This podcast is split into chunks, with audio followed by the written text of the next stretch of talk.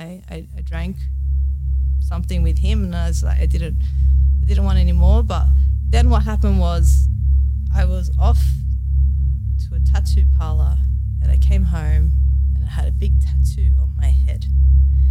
And when I realized I came home and I had a big tattoo on my head, I, I realized also that whatever he gave me to drink, I was completely under his will. Mm. I was, you know, I did what he told me. He's like, we're to get a tattoo head now. Okay. And he goes to me, you know what I do for a living? Oh my god. In 1837, Horace Mann created the education system, a system at the time designed to pump out factory workers and professors. The same system that is still being used today in the 21st century. Now, Mann's system is backfiring. We are being moulded by the same industrial system that has existed for close to 200 years. That system delivers us into a digital economy that has no need of our outdated skills. This isn't our teachers' fault. This isn't the government's fault. This is due to a rapidly changing world full of technology and unforeseen circumstances. And us Gen Zs are caught in the middle. Welcome to the Driven Young podcast, the podcast for stressed, overwhelmed young Australians, teaching you practical life skills you can implement now to set yourself up in life. And now, your host, Byron Dempsey.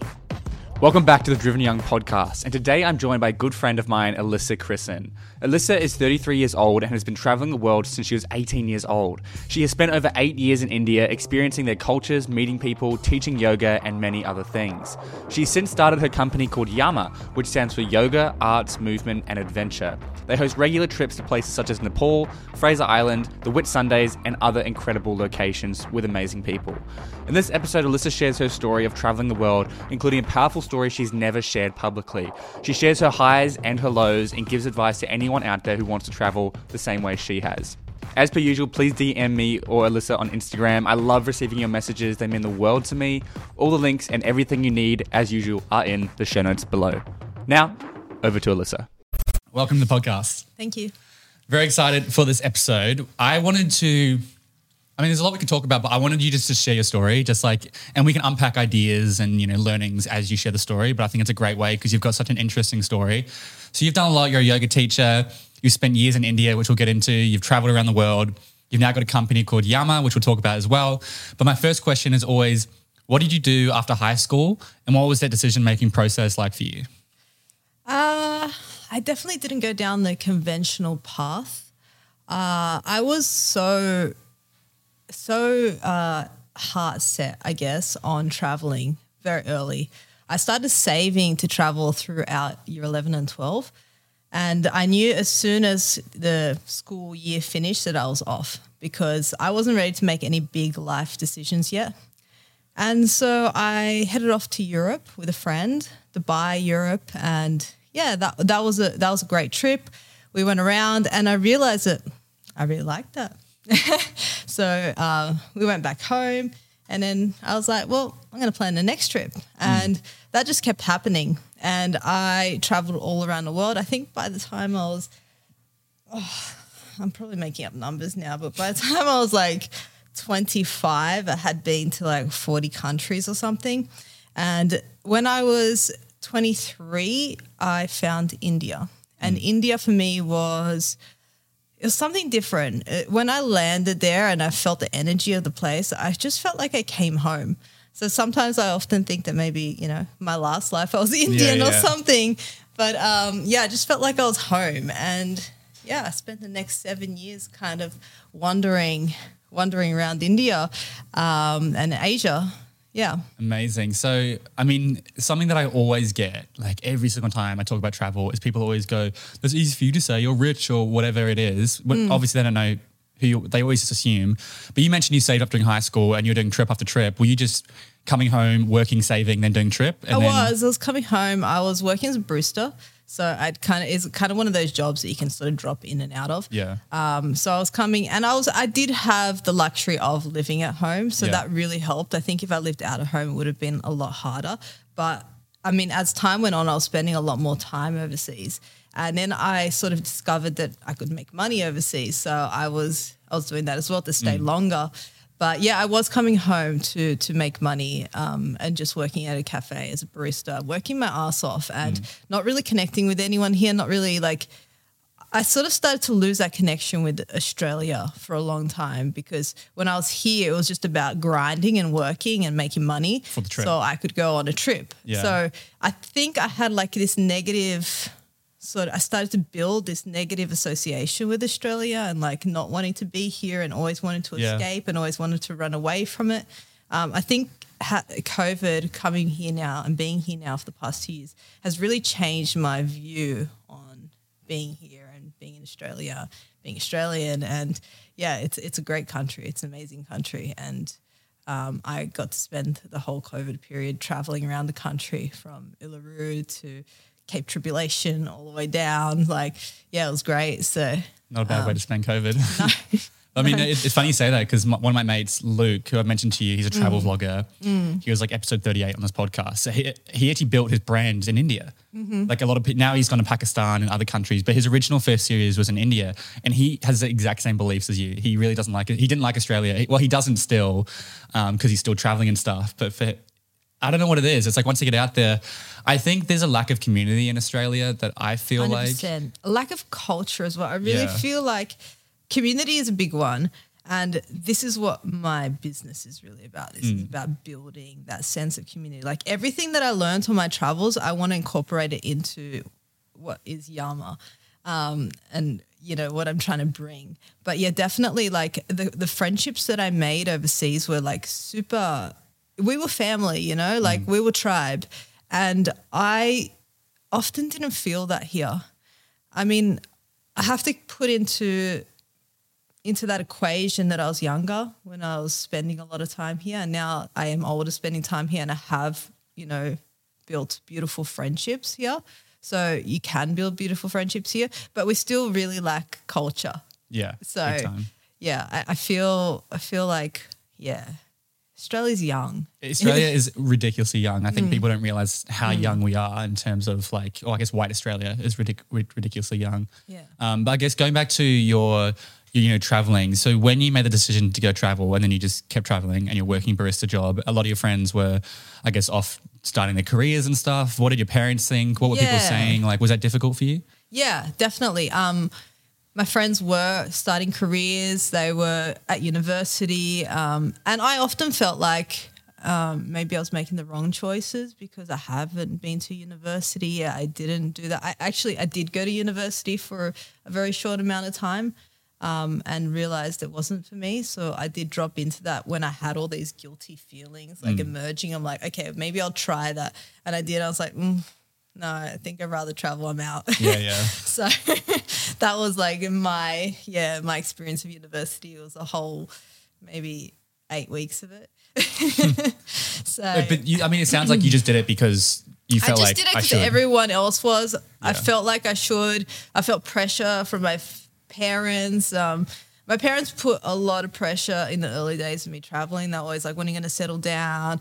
When are you going to do this? When are you going to do this? And then, you know, like, funny enough, time went by and they kind of admired what I did and they wanted to do it too. And they That's went on a big, long trip. So, yeah, it's pretty cool to, to shift their perspective as well, just by doing Mm. what, like, what felt right for me and not following what society says is right or what everyone else tells me what to do or you know I, I was always kind of that way like i think if someone told me to do something i'd go the opposite way but i just followed my heart always and Mm. Which is like the best thing you can do, I think. For one sure. Of the, one of the top regrets, well, the, the top regret of the dying, they say, is I wish I lived a life more true to myself rather than live the life others expected of me. Mm. And it seems like by you going on this path, you've lived a life more true to yourself.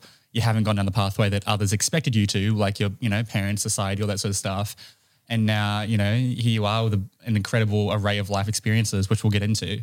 yeah So no, it's awesome, and I'm a huge advocate of traveling. Again, I like how you just said, you know, I would just travel and then I'd come home and just work my ass off and then travel again and then work my ass. Like people always make excuses for not being able to travel. Mm. They're like, oh, it's easy for you to say, blah blah blah. It's like just get a job, save up and go travel. It's honestly, Yeah. it's never been cheaper. Our Yeah. grandparent, my grandma loves traveling and she couldn't do it until she was in like her 30s. And even then, they spent $50,000 on a six month trip. And that's for 50 grand back in the 90s. Mm. That was like their, their savings. Like we're so lucky to be able to see the world. It's still expensive, but it's cheaper than it's ever been. Well, let me give you this story. I um I once did a year, one year of travel. I spent six months in India and six months in Thailand. And I did that year on three and a half thousand dollars. Australian. Three and a half Australian. I came back with seven hundred dollars. I was doing little odd jobs on the way, but it just goes to show you can do it. Mm. You know, and I when I had that three and a half thousand dollars, which was a gift from the universe, I had no money and then boom, this money came into my life and I was like, sweet, I'm out. And in my mind, I wasn't like I wasn't limited to a few weeks of travel. I knew that I had a lot of travel Yeah. with that with that amount of money because I started to learn how to do it and how to tra- travel cheap. And for me, it was almost like a bit of a game. You know, I was playing this mm. game, and yeah, I didn't live like a luxury life, but it was fun, and it was actually one of the best years of my life. It was a year that I spent barefoot the entire year barefoot. So I was really like connected to the earth and I was grounding and you know I I felt just I don't think I cried once in that year. I mm. think I think I was just like full of joy that entire year. So yeah, that was a that was a very special gift and you can do it. You mm. know, you can do whatever you want to do if you put your mind towards it. Yeah. Yeah. It's, it's like whether you think you can or whether you think you can't, you're right. Yeah. And a lot of people think they can't, therefore Yeah. they they can't. Yeah, I mean that's the first thing you have to change. When I teach a yoga class, I, I'll, I'll have a lot of people say, "No, I can't do that." I'm like, you have to change that language first. You have to mm. change that mindset first because the more you say you can't, the first step you have to do is say I can. Mm. So just say I can. Even if you think you can't right now, just say I can, and then there's a small step towards, and then you will be able to do it. Mm. Everyone can if they believe they can. Which Yeah. is a growth mindset sort Yeah. of thing. Like Yeah, exactly. believing that, Yeah. you know, by putting in work, you can achieve stuff. Yeah. And not just going, oh, well, they're just naturally talented. Yeah. You know, they can do that. I can't. What's It's, like, it, I mean, yeah, you have to work towards everything. Mm. Like I didn't get to where I got to with my the the way I use my body um, without practice. Mm. You know, like uh, to to execute a press handstand. Some people will be like, oh, "I'll never be able to do that." Well, it's a time in my life where maybe I thought I'd never be able to do that, but I. I changed that mindset. I'm like, I'm going to do this. I want to do this. I want this, you know? and I did it. And yeah, yeah. No, and that goes across so many assets of life. Mm. Um, I mean, we could talk about mindset, I'm, I'm sure, a lot, but I'd love to go into, I guess, you know, we've kind of, I guess, covered the base stuff. Now I'd love to go into like your story. So you went to Europe and you did a trip and then you came back and then you found India, you said at 23. Yeah. And then, so I guess, you know, just take us through what some of the stories that happened in India. What was it like? How did you meet people? Like, where did you live? Like, just give us an, a rundown of like what happened in India. So the first time I went to India, I was there with my boyfriend. Um, we, we went together and another friend of mine. So we, we traveled there together and I fell in love with this country. And we were there for maybe three or so months. Um, and then we headed off to the Maldives, and from the Maldives, we went to Sri Lanka. So Sri Lanka is like the start of a big story in my life. Um, it's it's quite a turbulent story, and it's, it's a very hard thing that I had to go through. Um, I'll call it the dark night of the soul. Yeah. And but you know, like that dark night was it. It was a big like liberation as well. Like now in hindsight, like that changed my life in such a positive way, even though it was the hardest thing I ever had to go through. So basically, what happened, I was in Sri Lanka and I. I was there with my partner and my friend, and we went into we went to Colombo and we met some people. They were two Iranian refugees. They were living there. They wanted to come to Australia. They seemed really cool. They seemed really nice. I decided, being young, naive, and kind of, you know, living in this little box mm. growing up, not really understanding, you know, that there's people out there that want to do you harm or want to, yeah, I, I was naive Yeah. so I decided I'd live with these guys when everyone else left. So my boyfriend and my friend left, and I was there alone, and I was about to go on this big journey. And I thought, yeah, why not? I'm just going to move in with these strangers that I met today. and I did. Um, and I was living with them for about a week. Um, and there was a few odd things that were happening in that week. And yeah, I. Can we stop for a minute? Yeah, sure. Sorry. That's all right. Um, I'm getting nervous. It's okay. Take your time. Am I talking really fast? No, I think you're talking. You're, I think it's very good storytelling. Okay. All right. Uh, how do I start again?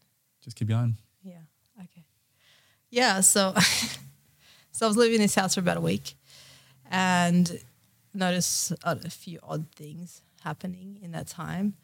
Um, but yeah, then I one night he gave me a drink, and I told him I wasn't drinking. I wasn't really a big drinker. Like I wasn't into alcohol. Never was really. Uh, still not really You have a glass of wine. Yeah, every now sure. and then is fine for me, but like it wasn't my vibe. Mm. And this guy said he was Christian and you know he didn't drink either, but he said this night we have to drink, we have to drink, and so we drank, and I I, I drank something with him, and I was like I didn't I didn't want any more, but then what happened was I was off to a tattoo parlor, and I came home and I had a big tattoo on my head. And when I realized I came home and I had a big tattoo on my head, I, I realized also that whatever he gave me to drink, I was completely under his will. Mm. I was, you know, I did what he told me. He's like, we're going to get a tattoo on your head now. Okay. Had the tattoo, didn't feel the tattoo, came home, and then I realized, and I started crying. I'm like, why do I have tattoo on my head? Like, what's this? What, what's happening? And yeah, then uh, this guy flipped out. And it's the first time I have ever seen that kind of behavior. Like when someone's gone from being completely fine and normal to almost psychotic. Um, and he was saying all kinds of crazy things to me. And I'm like, what is going on here? And he goes to me, you know what I do for a living? I take women and I sell them. And I was like, what am I doing in this house? Like, where where am I right now? Who is this person? Like, I I was very scared. I was very scared, and not only that, but he had little locks of hair that he collected from these women. Oh my women, god. and he he shared that with me. Um, and yeah, the, the the behavior that I was witnessing was, yeah, I mean, it's hard to it's hard to put words around it. It was, I mean, the best word word is like, it was psychotic. Sounds like something out of a movie. It felt like something out of a movie. Yeah. so that night, I got locked into the room, and I also realized that I was in a house in the middle of Colombo. I had no idea where the house was. He always led me around, so he never sh- sort of let me find my own navigation.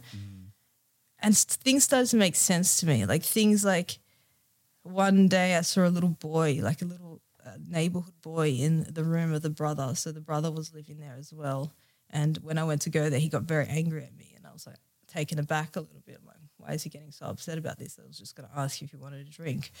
Um, and there's little things that happen on that journey that I had with him over the week. But I also felt like we genuinely connected, like him and I genuinely connected.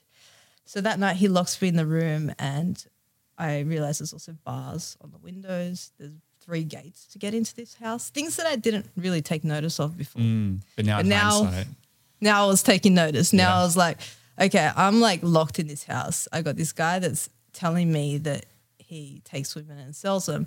We've organized a bike trip to the mountains tomorrow, and I don't know what's going to happen. So I think that night put a lot of fear into me, a lot of fear. Um, still to this day, I don't, I haven't fully recovered from that fear. I still have panic attacks. I still have pretty intense anxiety. So that's something I had have to deal with in my life now. Um, so yeah, that that night was that was a tough night for me, and basically what happened was that the morning came. He opens my room. He he unlocks the room, and he says to me, I love you like a sister. This place is dangerous. I'm dangerous. And I want you to leave now before I change my mind. And he let me go. Oh my god. And I ran out onto the street with my bag, my backpack. I'm like, and I'm crying, like hysterically crying. People were pointing and laughing at me because, you know, crying there in Sri Lanka is a sign of weakness. Mm. You don't cry publicly.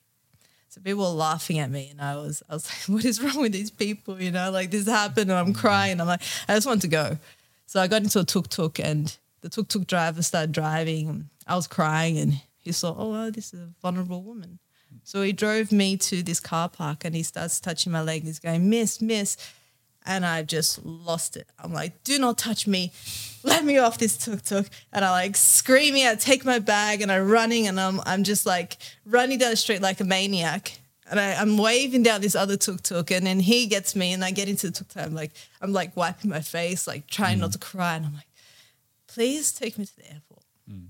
So I went to the airport and I went home. Um, and the year was 2013. I don't like the number 13. It's it's not my favorite number. Part of the reason is that year was very hard for me. And the year didn't get any easier. So I was determined, very stubborn, determined to finish this trip around the world that I had planned. So at this point it'd been like four four or five months since I had left Sydney and I'm back home. So I was like, and my ego as well, you know, I was like, I told everyone I'm going on a two year trip around the world. I'm going to do my two year trip around the world. So I was in Australia for a little while with my partner. We were back together. We were feeling the love. It was nice. Um, I think like all the, the stress from that situation that happened, I missed things that were happening in my body. So I flew to Greece um, to Which- continue. Which is where you're from, by the way, right? I'm Greek background. Yeah. Yeah. Yeah. Flew to Greece to continue uh, my journey, my trip. And I was there for a short time, realized I was like, mm, putting on a bit of weight. Didn't know why. Um, worked out why. Turned out I was pregnant um, with my partner at the time. And as quickly as I found out I was pregnant, I lost it. And I lost it at 13 weeks. Um, I was asked to get a D&C operation, but I didn't want to because it was very expensive. So I was like, I, I thought I'd just let it come naturally or something, but that wasn't going to happen. Um, and I ended up getting really sick. So I had to go for an emergency operation, get this D&C and get this removed. And that was actually even harder than being, you know, potentially kidnapped and, um, you know, held up with potential human traffickers. I found that experience so deeply disturbing and hurtful um, because you connect with this life inside of you. You really do. And, and I grieved as if I lost something I knew. Um, so that was a that was a really hard thing to go through, and I think I cried for weeks straight. I just cried, and I think the hormones as well. Yes, everything it, hit it was at once. It was a once. lot. Uh, Yeah. everything hit at once. Well, and like, it's, was the same year? same year. Yeah, I mean, you're Yeah. probably going, this has happened to me now, this has happened to me. Why is everything going against me? Like, yeah.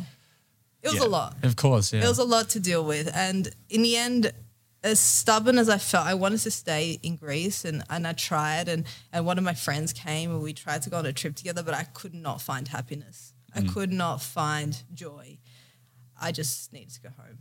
So I flew back home to Sydney and I moved in with my partner at the time. Um, and he was really trying to be supportive. Um, but I was I was having a very hard time getting on with life. And you know, bad went to worse. Gets worse? gets worse. Oh my gosh. Yeah, it gets worse. um, so we moved into this house, and you know, just just a short story of it. My house got robbed.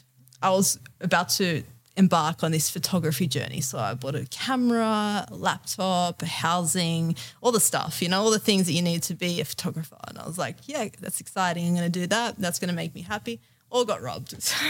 all got taken, and then I fell um, I locked myself out of the house one day and I was trying to climb over the fence. And as I was coming over, I was holding onto the wood and the wood had termites and I fell onto a camping metal chair. You know, the, the Oh, camping yeah. fold out chairs yeah. and the metal part like landed on my tailbone. And I literally could have been in the hospital going, I landed on there. And they're like, sure you did. um, it broke my tailbone and slipped two discs in my back and moved my Oh, hip and I couldn't walk. So I was like shuffling along, emotionally lost, uh, debilitating. Like it was debilitating where I was emotionally. And I think at this point, I was um, not connecting to anyone around me. I was really in this dark internal world, and my partner just couldn't deal with it anymore. My friends couldn't deal with it anymore. My friends were like, sorry if we're gonna you're bringing us down now and my partner was like i, I can't do this anymore. You, you have to fix yourself. And that was when i hit absolute rock bottom. Absolute rock bottom. I was like i am checking out. I, I didn't want to do life anymore. I was i was happy to just go. Um, and i ended up hanging in this house and there, there was it was a house of like that I'm gonna say they were heroin addicts. They were they were addicts, um, but it was the only place where I felt okay, and I was kind of just I wasn't doing heroin. I wasn't doing any drugs at the time, but I was feeling okay to be in that space. Or just felt like I could sit there with them. Um, and then someone said to me, "Why don't you try yoga class?" And I went to a Bikram class um, not far from here actually. really? yeah. And it was a 10 day trial and I went every day for 10 days. I went twice a day some days and I was crying in the class. I was like doing it and I was like crying, you know, like I was just releasing stuff and I was like, right, this is, I'm feeling again because I wasn't feeling. Yeah. I was I was so lost in all that trauma and all that everything that had gone on. My mind was like about to explode. I was so lost that this is the first time I was like, I'm feeling something. So I went home, I got on my computer, I looked up yoga teacher training. I wanted to go back to India. I felt like India was my place. I felt good there. And I flew off and I made my way back to India. And this is where my seven year journey started. I went to Kulu Valley to an ashram there and I studied um, traditional yoga, Rajadhiraja yoga. And yeah, my journey started there, Is where's what's the birthplace of yoga? India. It is India. Yeah. Okay. Yeah. There is some other, I, I don't know the, the whole story, so I won't try to s- tell it, but there is some where it came from, where it traveled from. Right. Yeah. Yeah, some ancient, I don't know. But a good part of it, it was established in India. Yeah, yeah, yeah. It definitely is the home of yoga. Yeah, yeah. So yeah, this is my my yoga journey started here. I completed the teacher training. I went up to uh, Manali after that. I spent a lot of time in the mountains. The mountains for me was super healing. Like so, I have a very like uh, soft spot, I guess, for the Himalayas. Um, they're a magical place, and I actually have a trip coming up there soon. So we got a Nepal trip, so on the Nepal, side of the Himalayas. So I'm super excited to be back there and to share a place that healed me and helped me so much with now people that are going to join the Yama movement. so yeah, that, that that's super exciting. But yeah, my yoga journey started there. I then returned to Sydney for about three months. I reconnected with my partner um, after being having this time in India, and we tried, but it just didn't work. And as it wasn't working, I got a call again from India, from the same teacher training in Kulu Valley, saying, "Can you come back as an assistant teacher?" So a year had passed and I was back in Kulu Valley. It felt like Groundhog Day. I was doing the same thing Yeah. again, the same teacher training, the same place, the same schedule. Um, and and that was challenging actually. It was challenging to to to to repeat that. It's like, you know, don't do the same thing twice and expect a different result. I came back to this man expecting a different result, but it just, yeah, it wasn't, mm. it wasn't going to be different. That's So, what they say. If you do the same thing over and over again, expecting a different result, that's a definition of insanity. Mm. Not Yeah. twice, but if you do it over and over and you keep expecting something different. yeah, yeah, yeah. So you went back to India Went back to India. and you were So this is this is the second second year back. Did the same teacher training again, um, and wasn't feeling so good this time round. But then I left that teacher training and I started this journey. This this journey through India. Um, I spent a few months in the north, and then I think I went to Asia or something after that. Came back the following year again to the north, and it was in the third year where I made my way south and I made my way to Goa. And Goa was where the the arts came in. So Yama's yoga, arts, movement, adventure. Mm. The adventure is there. The yoga is there. This is the arts. Um, and I guess the movement is there as well. But the movement came as well here because I was, I was playing with circus. I was, you know, meeting and collaborating with amazingly talented people, you know, watching every night the most amazing live music. This gypsy gypsy music really, um, I, I just felt this really strong connection to it, and it really resonated with me. World music, and that's all there. That's all in Goa. Um, it's a really special place, and there I really found my community, my people, uh, my tribe. So. Um, yeah, it was a very it was a very healing, and I think that was a year that it, we I'll circle back that I did the year with bare feet and Oh yeah, yeah. yeah oh, you- you're saying one of your best years. yeah, Yeah. yeah, yeah, So that was the year that I was like barefoot, six months in India, six months in Thailand, and I was dropping out and going to because we, we had like six month visa. I was always on a tourist visa, so I always had to come out of the country every six months. So I spent a lot of time in Asia as well, like Vietnam, Cambodia, Laos. Um, and yeah, I, I love all of Asia, but there's something definitely special about India that I keep feeling I need to come back to. And yeah, very, very connected with the people and the energy of the place, I suppose. Do you think it's important that people experience other cultures? Because I think 100%. I think especially in Australia, we're in such a bubble. The fact that we're a giant island so far away from everything, not everything, but far away from a lot of core countries doesn't help. Um, but I do think it's really important that you experience other cultures. It makes you more a more holistic human. Definitely. You get a better understanding of what humans are capable of and Yeah. how other people think, which makes you more open minded. And I could list benefit after benefit.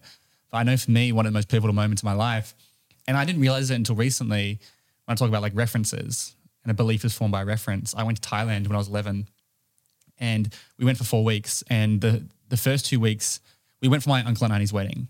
And that was for two weeks in a really like private island. It was all rich people stuff, right? But two weeks before that, my parents took us through rural Thailand. And we actually, one of our friends ran a charity over there called Partnerships. And we visited some of these um, villages and they were so impoverished. Like we'd give the kids a bag of chips and they would like hold it to their heart. They wouldn't let anyone get it because it was the most valuable thing to them. We gave them some toothbrushes, like a, a, a shitty little football. And I guess as an 11 year old, it really made me go, whoa. Yeah, definitely gives you some perspective as well. We are very entitled here. Yeah. Um, you know, like people just breaking down over very trivial things. Um, and I don't think that's healthy. I think we do need to have a little bit of perspective. Um, everything comes so easily to us. Everything is just, you know, it's it's kind of we're we're very fortunate living in Australia. We really are, and I see that now. I, I didn't see it before, but I see that now. Like, That's why I think traveling is important as well. yeah, Because it's, sure, it's difficult to see it if it's the only thing you've ever seen. yeah, That's your reference of the world. Mm. But once you exit that and see how other people are living and other cultures and stuff, you'll realize I agree. We complain about so many trivial stuff in Australia. Mm. But in the big scheme of things, it's, I think it's one of the best countries in the world. You know, it's an incredible country. Mm. yeah. I think so too. I think I'm I'm so happy that this is my base, and like I said, the past since COVID, I was in India when COVID first hit, um, and I got a call from my mom saying, "Please just come home," and I'm really glad I did. Like I think it was a very good decision I'd made because a lot of my friends stayed, and the the treatment of them, of you know people there was really bad. um, people were getting locked in houses and there was no food, there was no access to food. So they were like rationing rice and you know, we we here had our government payments sitting Toilet on our paper. yeah, That was the only thing we missed out on. sitting on our seven hundred a week or whatever it was allowance. You know, like it was pretty sweet. It was Mm. pretty like chill for us here. Um, a, a lot of other places went through hell. You know, we we're so lucky. We don't realize how lucky we are. Um, but yeah, uh, being here was amazing because I, I settled down for a moment. I had been traveling for so long that I, and when I say I settled, I still traveled around Australia. so, I mean, it's never going to leave me. I guess I am a gypsy. I, Yeah. I, I, I'm always going to be a traveler. But to Um, clarify, this is now you've been traveling for like what seven years at this point. At In this India? point, I'd been seven years in India, but I had started traveling at 18 and I'm 33 now. So I really haven't stopped. So I guess when COVID hit, it had been like 11, 11 12 years. Yeah. even more. Yeah. Right. Yeah. And so that first wave of COVID, and we're all kind of in lockdown. I loved the lockdown. I, Yeah, a lot of people did. it was great. You know, it was like this time where you just get to like be in your space. Mm. And that was a time where I was like, okay, I'm going to build something. I mean, I, I have the opportunity now to build something. And I had been working on my project, my Yama project before. And I was just about to do my first Nepal trip as well when COVID hit. So I was just like, yeah, I mean, I can't do a travel business now. Yeah. But Yeah. I was thinking of all the alternative things I could do. Um, and yeah, I I also got really deeply into climbing and I was getting out to the Blue Mountains a lot, even though we probably weren't allowed to a lot of the time. I, I did get out to the Blue Mountains a lot and we spent a lot of time in the mountains climbing. So I really got to build that skill and like learn the ins and outs of outdoor climbing and lead climbing. And um, yeah, that was amazing. And then after the first year of COVID, it's been like three years now, hasn't it? I, I get confused of how long it's been. 2020 March. Yeah. So two and a bit. Yeah. Yeah. So that first kind of wave of it. And then as things started to ease a little bit and the, the states were opening, I got a call or a message on Instagram. And Instagram, it's pretty great, isn't it? Met you on Instagram. Yeah, I mean, I talk. Uh. I think it's a kind of I kind of hate Instagram, but the opportunities, if you use it correctly, can be an Yeah. incredible way to meet people. Yeah, yeah. So I get this message um, from a girl, Maddie, in the Outback, and she's got a business called Wild Women Journeys. And she's like, Hey, I saw that you're climbing and you're doing this and you're a yoga teacher. I need someone adventurous. I need someone to come and teach on these trips. So I got um, flown over to the Outback and I started to work with Wild Women Journeys with Maddie. And it was just so crazy that she called me to come there, not knowing any of my story, and that I was have I had the same business. Like we had the same vision, the same, you know, slightly different vision, but like the same ideas. And so I started to work with Maddie and like charter her, and then we ran some Yama trips in the outback. Um, and then it started to I had to pivot, you know, like I I couldn't do what I was going to do, which was Nepal and India, and that was going to be my my place to run these trips. I had to do where I was, which was Australia. So yeah, I did. Um, we did Whitsunday sailing trip. I did the Outback trip. We did uh, Gari, Fraser Island. Um, what else did we do? Um, the top end. Yeah. So it was pretty cool. Uh, That is pretty cool. and it was pretty cool how it happened. It was cool how like I just got sort of called by this girl who's now like my best friend um, to come and do something that you know, and she didn't know that I was I was doing more or less the same thing. So, I feel like that is the way life works. So 100%. Like, you put your, I always say, if you put your message and your vision out there, use social media to your advantage, put out what you want to do, who you are, you're going to attract the right type of people, hopefully, Yeah. into your life. It's a whole thousand doors thing, right? Yeah. You, you couldn't have known what was going to happen, but just by living your life intentionally, opportunities come. And I Mm. think people get stressed because they go, but I need to have a plan. It's like, no, you can't have a plan for something. You just got to start doing it and then just see what happens. Mm. Exactly. And that's how I say to go travel. I mean, I'm the kind of person, you don't have to do it this way, but I'm the kind of person that books a flight in. That's Mm. it. It got me in trouble a few times. I, I landed in the Maldives. They're like, where's your hotel? And I'm like, uh, I'm staying Oh, so literally, friend. just, literally just a flight. yeah.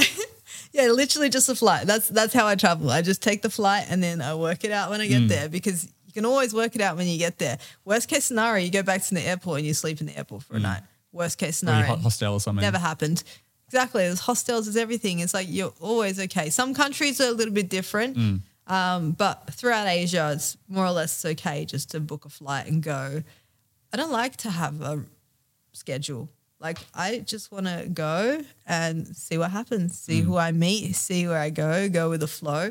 That's kind of how I like to live my life. You know, I being too like programmed and scheduled. All right, I'm gonna go here, then on this day I'm gonna fly here, and on this day it doesn't work for me because on the date before I might fly there, I might meet someone that I really want to spend time with. Yeah.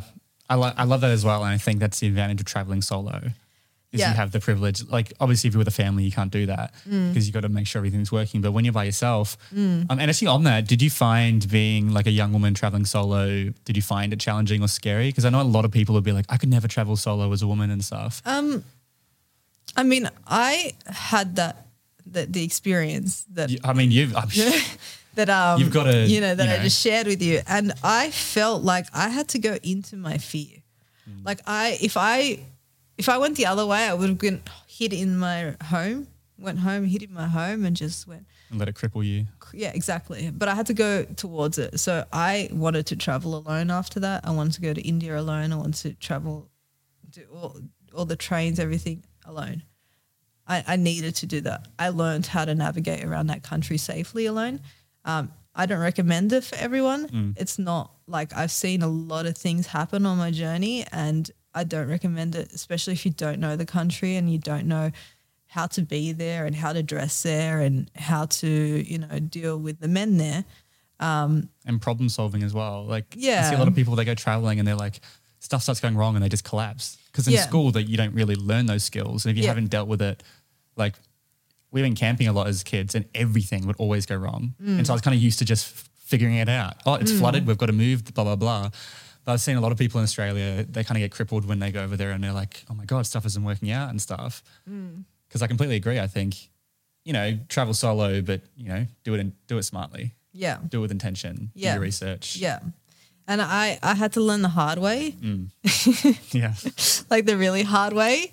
Um, as you said, like it was one of, yeah, I mean, of the, the, I guess, did you say the greatest things? It was a, a I thing mean, that, it, it it brought me to the light. Yeah. Because once you hit the rock bottom, and you, you you're in the dark completely, the only place to go is then Mm. towards the light. And when you felt that place, you want to be in the light.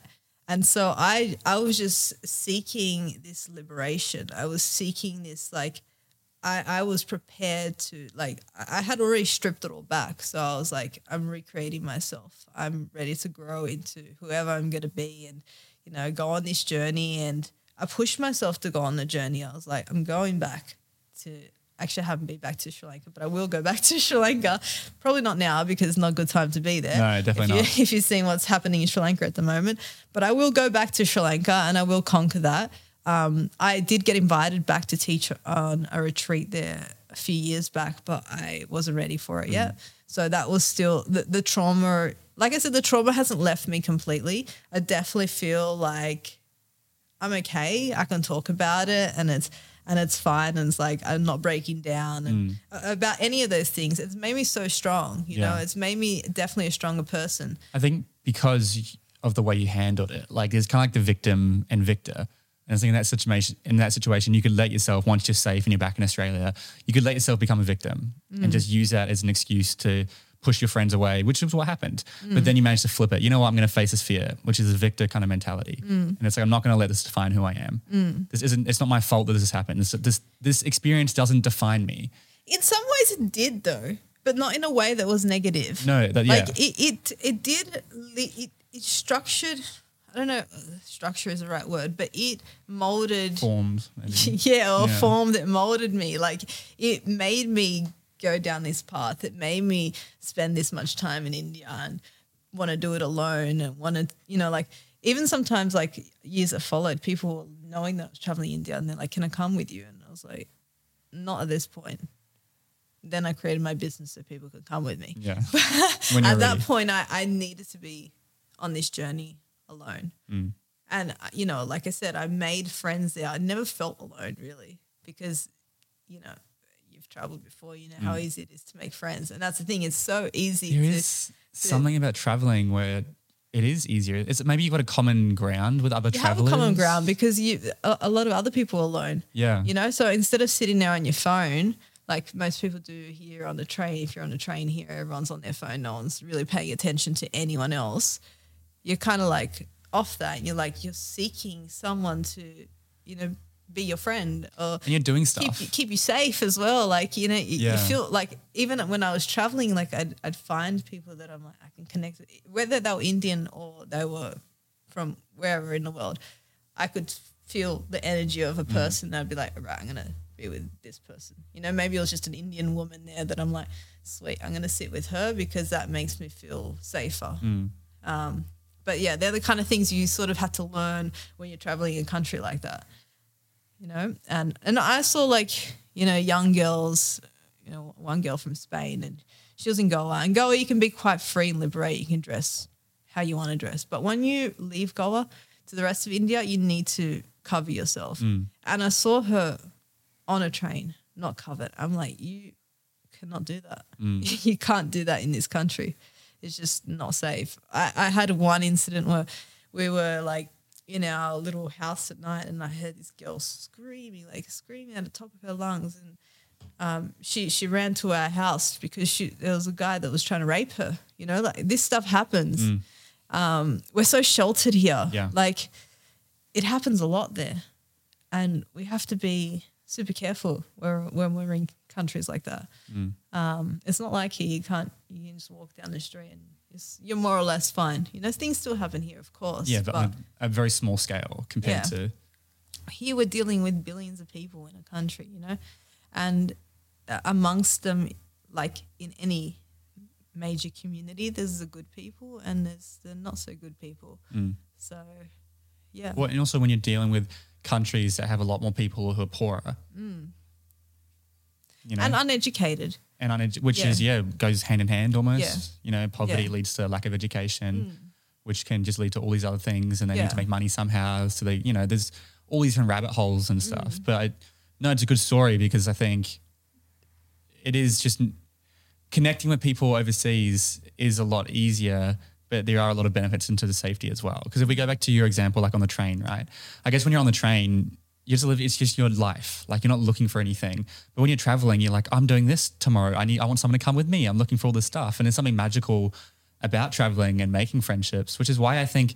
Like, don't settle with your friendship group straight after. Don't settle with your high school friends, right? Mm. I'm not saying kick them out. I'm sure they're great people, but like, go travel the world, go see stuff before you mm. settle with your friendship group. Otherwise, you might be with the same friend your entire life. Yeah, you know, it's crazy. Like, because I come back to old friendship groups that I knew from school, and all they talk about is things that had happened Yeah. at school, and you can't connect to the conversation. It's like how how am I supposed to connect to? I wasn't there when Mm. you guys did that thing, whatever you did. I wasn't there, so how can I connect to that? So they're just like stuck in this place of memories that they had together in school. They haven't really gone outside of that. And it's very hard to connect with them. So I just sort of, you know, slowly after years, you start to fall off and you don't want to be around them because all they're talking about is things that you can't Yeah. contribute. Which means no one else joins their group, which Mm. means it's just this perpetual group Yeah. of like, and again, like if I'm sure I'm, we're not saying they're bad people. It's more just like you don't know what you don't know, right? Mm. You got to leave the country, meet people. You know, I just think there's so many incredible people out there. It'd be silly not to take advantage of it. My whole mindset was traveling, and this is where my brain kind of goes, right? I remember reading books of, let's say we go back 100, maybe let's say 200 years or so. Let's say to, well, back 1500 sort of times. They could travel around the world. It would take three months to get to Australia on a boat where you had probably shared like a, a hammock and you were people throwing up all the time. You had, didn't have much food just to get to Australia and then three months back again. And traveling the world was this huge thing, and now we can do it in 20 hours. Mm. And like, we can essentially buy time. We Mm. just- that 20 hour flight, you just bought three months of travel back in like 400 years ago, right? Mm. Yeah. And so we can experience more in 50 years than someone else could have experienced. You could experience 100 times more with the internet, sure. travel. And I think it'd be silly to let that go to waste. And I do believe anyone in Australia, not anyone, it depends on your situation, but most people in Australia do have the means to travel. If you don't have money now, then you get a job, save up. Well, like I said, I left with this very small amount of money. So Yeah. you can do it. I just get sick of the excuses because I know Yeah. whenever I post clips like this on TikTok, Yeah. every comment is people saying, "Oh, I need money," and it's like, "I need money to travel." Okay, then get a job. I had that experience a lot with Wild Women Journey. So it wasn't it's not so much about money, but it was like how how do you do that? Like I don't understand how you do that or Do how just just go off on your own. They're like their Right. Mm. their major thing is fear. Like I'm scared to do that. Why I would never do that. I don't feel comfortable doing that, and that's fine. Like everyone's on their own journey, and and it, I, I doubt you felt comfortable at first as well. yeah. I mean, there was definitely times I didn't feel comfortable. Mm. yeah, yeah. But like, le- I think leaving to travel the world or travel by yourself is going to be uncomfortable for every, anyone at first. If it's your first time doing it and you're like leaving home for the first time, like, of course it's going to be uncomfortable. I mean, I still get anxious every time I'm about to go on a flight sure. somewhere, even Yeah. y- even if it's to the outback. You know, it's like three hours away, but I still get nervous, and like that's after years. I I can't tell you how many flights I've been on. I have I've moved around so much. I actually hate flying. Mm. Funny enough, I I don't like traveling, like actually The- traveling yeah. That's why I stay in places for a really long time. So I'll normally like take my entire visa and stay there for the entire time because I want to make it worth it and not, you know, and also the environmental impact of traveling as well. I'm very big on the environment. So, um, yeah, that that's something that we have to consider as a traveler as well, the impact that we have. That's why I was like, I don't want to fly everywhere. Doesn't matter if I do or I don't because the, the, the flights are going anyway yeah, yeah.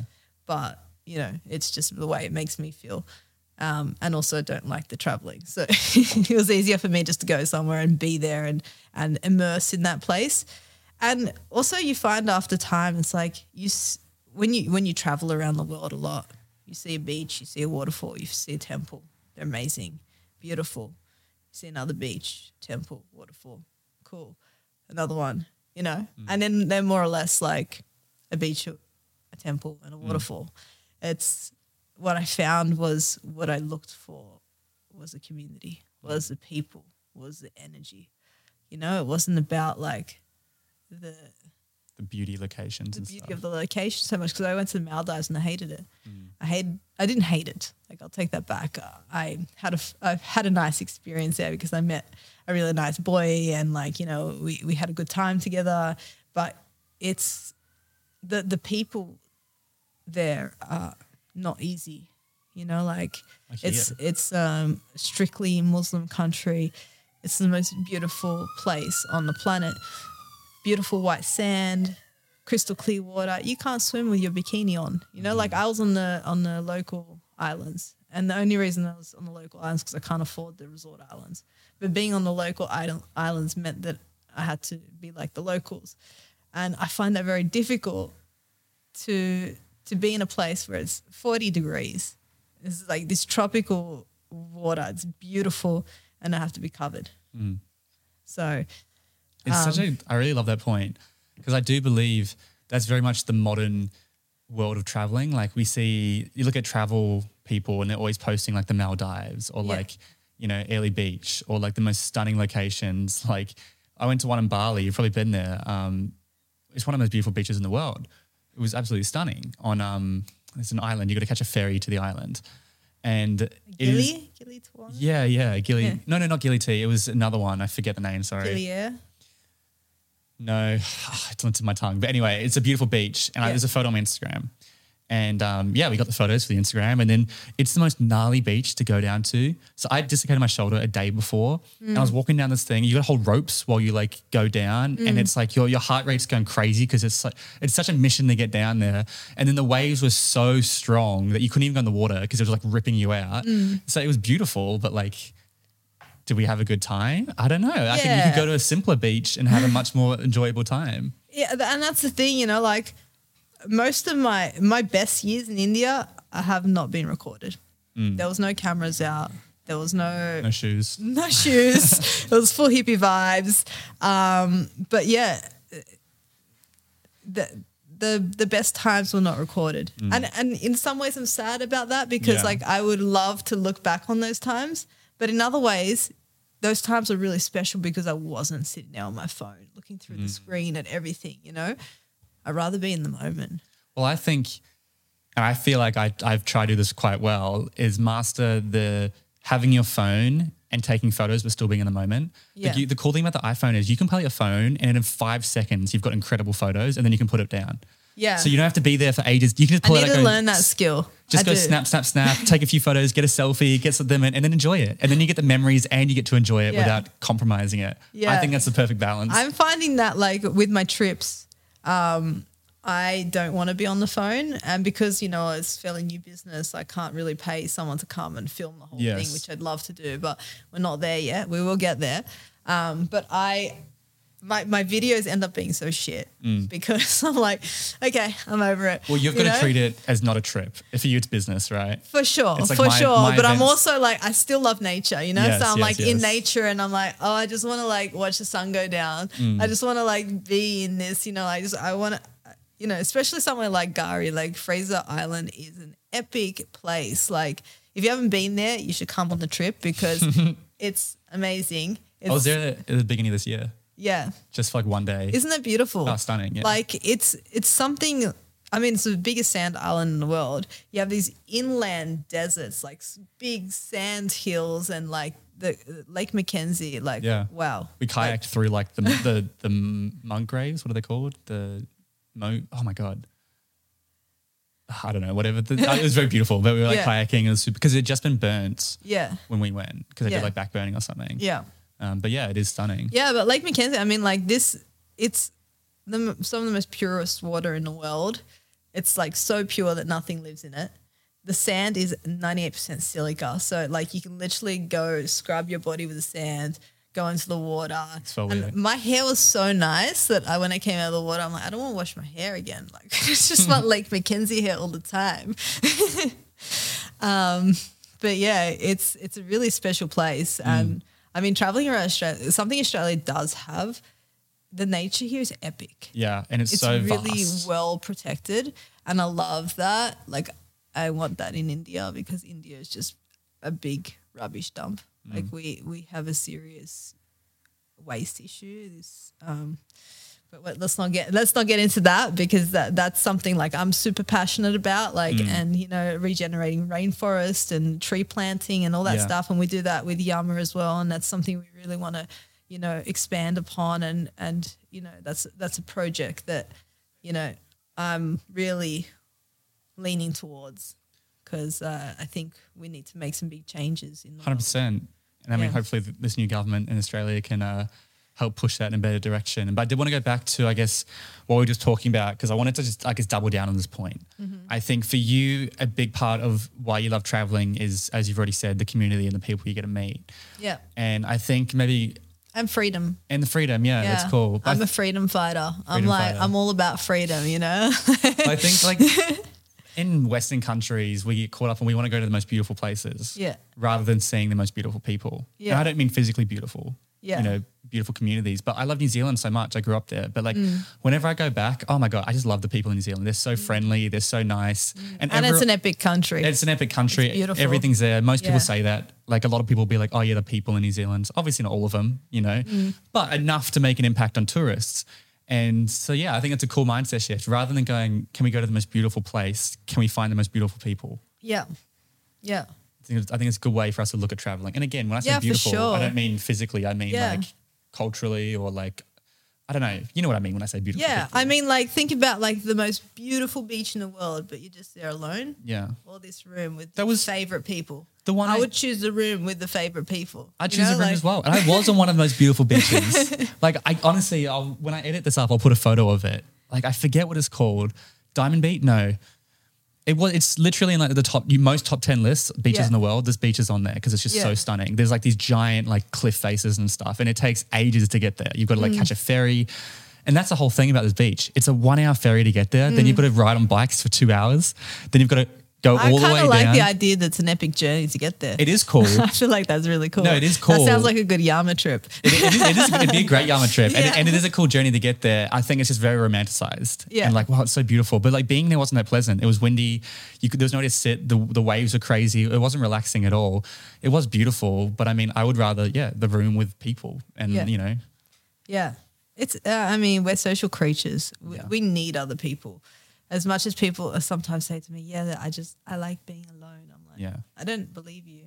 It's There's, the there's moments that we can be alone and we need to be alone, but always being alone, no.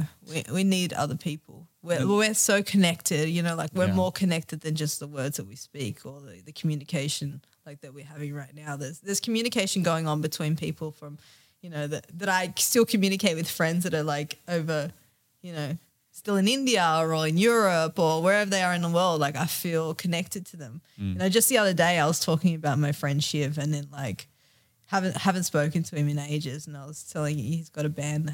Um, he's part of this Hang Massive, and I was playing his music, and I was like, "Oh, my friend Shiv sings with them," and then next day he messaged me out of the blue. So it's like, and that's not that's just one example of this happens all the time. So we're definitely like we we definitely are feeling into each other more than you know the communication that we're having face to face. Or yeah, no, I agree. I've had stuff Yeah. like that happen all the time as well. we got And some stuff- serious Wi-Fi going on. Yeah, yeah, yeah. but it's like you get stuff you can't put your finger on, and you, it's just like, whoa, that was weird. Mm. I Like, feel what like the whole whole life's like that. You know, Yeah. I'm like, whoa, that's weird. like what are the chances of it happening? Very, Yeah. Mm. very small. Yet it keeps happening, and like these little things that you can't really tangible. They're not tangible. That's Mm. like, what is this?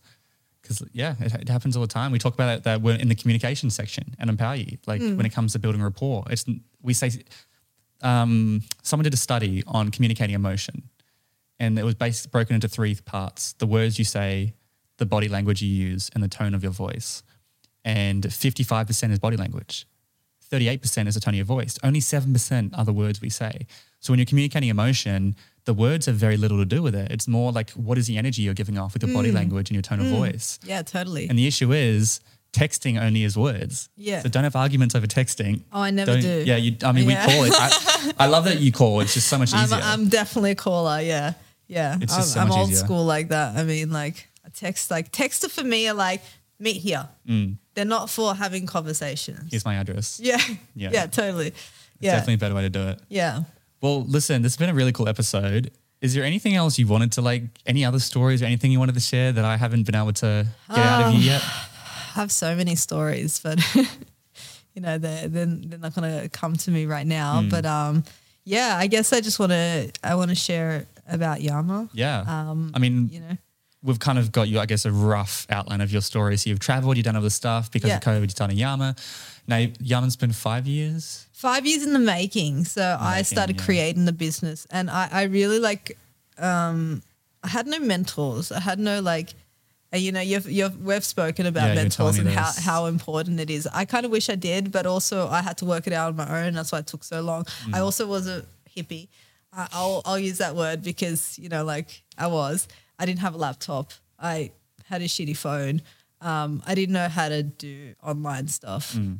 And I just had to learn all of it. I bought myself a laptop. I learned how to build a website. I learned how to, you know, I'm learning the marketing. I'm learning all this. I'm learning, yeah, I'm learning everything. And it's fun. Like I'm enjoying learning. And, and that's something I thought I wouldn't be able to do because I, I thought I was not that way inclined. But actually, once you start on the journey and start to, you know, Mm. it's like a 10,000 piece puzzle. You find a corner and you're like, sweet. Mm. And then from the corner, you can, and it's still hard. You know, the puzzle's still, it's Yeah, still, yeah. you're constantly problem solving and it's still hard. But once you found the corner and once you start to put a few pieces together, every piece that you put together, you're like, yeah, fuck yeah. Well, I did it. beautifully, you've almost gone full circle. Like the mm. first point we said was in yoga, when people say, I can't, the first thing I get them to say is, I can. Yeah. And it's like, yeah, I can't build a website. Yeah. Why not? Just learn how to do it. Yeah. Like, I'm the same as you. Like, I learned everything, the University of YouTube for me. Yeah. I learned so much from YouTube. Like, I had mentors, but they were more mentors on like bigger picture things. Yeah. When it came to like actually running ads and doing all the technological stuff, just Yeah. figure it out. Yeah. And like, I love figuring it out by doing. Like, Yeah. throw me in the deep end and figure Yeah. out how to swim. And and honestly, like I mean, some people are more like inclined to be like you know um, computer you know, Yeah. techie people. Some people more movement like body. Like I, I'm definitely like a visual learner. Like Mm. I see and I can learn.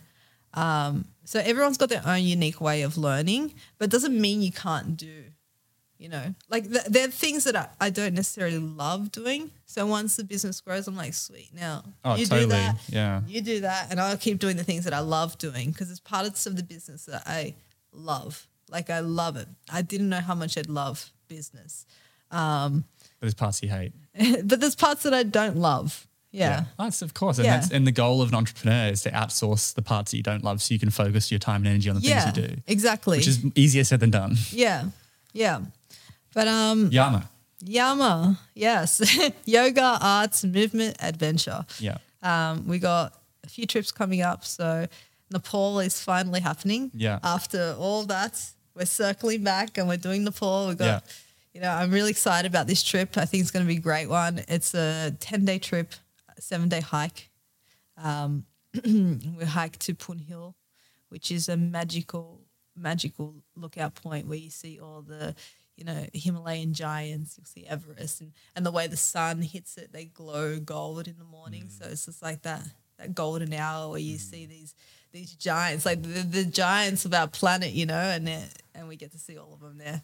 Um, do yoga on the way, breath work on the way. Um, we always have like a dress up thing. So Yeah, yeah, I saw that. radical self expression, you know, like just being whoever you want to be and being like, you know, completely open and free. Like, I want to bring this festival vibe, this feeling of freedom on the trips to um, connect with your inner child, you know, to, to feel free, to feel love, to feel connection, to feel community. This is all part of what I'm creating with Yama. And and this face to face interaction, you know, like these trips are like you come to a trip and you're meeting with real people Yeah. in real space, in real time. Um, I didn't want to do like online programs. Like, I mean, this is how we connected, right? Because Yeah. Mm. I'm doing face to face with my program, and like I completely agree. I'm so over online. I just could not. Like I'm still got online elements, but like you to have to have online elements. We ha- we like the world we live Yeah. in now. We have to, but yeah, We um, also have to have in person elements. I yeah, think. yeah. So you, I don't think you can build genuine relationships only online. No. We, we need like as human beings we need real connection. And this is what this is about as well. It's about coming together like meeting people. Meeting people like spending time that much time with people. Like it's crazy to watch how people change on the journey. Like the first day everyone's a little bit shy and they're like not saying much. And by the yeah, end of yeah. it they're all best friends Yeah, they're yeah. hugging and they're like oh you know it's so nice to to watch that journey that people go through. And it's also so nice to watch the interaction of people. Like I love psychology. I love watching Mm. how people interact. So I'm always like, you know, In the background. I'm, I'm always like reading little like psychology things before a trip, and then I'm like applying it on that trip to see how, you know, like one was Mm. like never talk about myself. So I did a whole trip where I didn't talk about myself. It was an experiment, really. Mm. And I just kept asking them questions and them questions. And what I found at the end is they knew nothing about me, but they were really like excited to talk to me because Yeah. they got to talk about themselves. So, um, yeah, you're- I, I always like to. you talk with people sometimes and like they'll be like, oh, she's so good at, she's such a cool person to talk to because all they did was talk about themselves. Yeah. Right? And that is a communication technique, just get people to talk about themselves. yeah, yeah. Because people love talking about Yeah, themselves. Yeah, but also I found in that that you need to find the balance. Yes, like you need to give away some information about yourself as well. Mm. But that was just like me playing, you know, with that that Yeah. that that energy, and they they loved it because they got to talk so much about themselves. But by the end of it, they're like, "So, we don't know anything about you. Like, who are you? Mm. yeah, yeah, yeah. you know." Um, No, that's uh, yeah. amazing. Like it, it sounds great. Like I, I'm keen to come on the trips, and um, I mean, basically, right now to simplify it, you just got a bunch of trips that are coming up. Yeah. That's the theme you mentioned. It's self-expression. It's yoga. It's exercise. It's it's kind of everything wrapped into one bundle. So it's not just a trip. It's more of an experience. Yeah, Yeah. it's a movement. It's an, yeah, it's a movement, and you're using trips as a vehicle to, I guess, Exactly. facilitate it in. Yeah. So yeah. I think it's going to be amazing, and I think there's a lot of potential to grow the business over the next kind of year or two. What for as long as you want to, really. Yeah. Um, and I, I mean, you know my beliefs. I think this is more important now than ever. Like after, sure. after COVID, which has Yeah. shined a light on how lonely a lot of people are. Trips Yeah. like these are a great way to build connections. Definitely. So yeah, Yeah. Yama sounds great. You. Well, listen, before we wrap up, I always ask one guest final question. Yeah. And that is what advice would you give to your 18 year old self? 18 year old self. Um, don't party so hard. you need your brain cells. yeah, that's probably it. You can do better than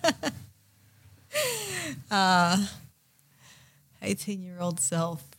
Well, eight, any 18 year old today, let's make it. Doesn't have to be hmm. you. Um, live your best life. Life is short, you know, like enjoy every moment, um, take on experiences, but be careful. Hmm. Don't party too hard. is that better? Find the balance. Yeah, I mean, it's all about balance, isn't it? I mean, we spoke before, like at the beginning of the episode, we were like, you know, I was just following what I wanted to do, Mm. which I think not many people are doing. yeah. And I think, you know, that's probably your biggest advice. We're like, just follow your heart. Follow what- your heart for sure. That's Yeah. that's that's definitely yeah. I I always followed my heart, and I like where it took me. Mm. Yeah. you know, like trust trust in that feeling. Uh, Despite, yeah, despite the downs and the struggles. yeah. I will say as well, it's the first time I've publicly shared that story. So thank you for facilitating that. Mm. My, my pleasure. it, was, it was great. It was awesome to hear. Like, that's incredible yeah, it was. Um, and terrifying. it, it was. Yeah, yeah, Like, genuinely. it's like, it literally sounded like out of a movie. yeah. I mean, I could probably write a book about my life. Yeah, yeah. Maybe one day. But this is why I want to interview you. I was like, you were like, what do we talk about, Brian? I was like, just tell me your story. Like, I'll just, I'll just sit there. Like, I didn't talk that much in this episode. Yeah. I usually talk a lot more, but I was like, just, just tell me the story. Just hear Yeah. it. Like, I'll add little tidbits and stuff. Um, but anyways, Alyssa, thank you so much for coming on the show. If anyone wants to come along on one of your trips, get in touch with you, send you a message, what's Yeah. the best place to find you on? Um, Instagram's a great place, Yama Movement on Instagram or yamamovement.com. So Yeah. Y A M A movement. yeah. Yeah. And I'll put all the links in the show notes below. Otherwise, thanks for coming on the podcast. Thank you.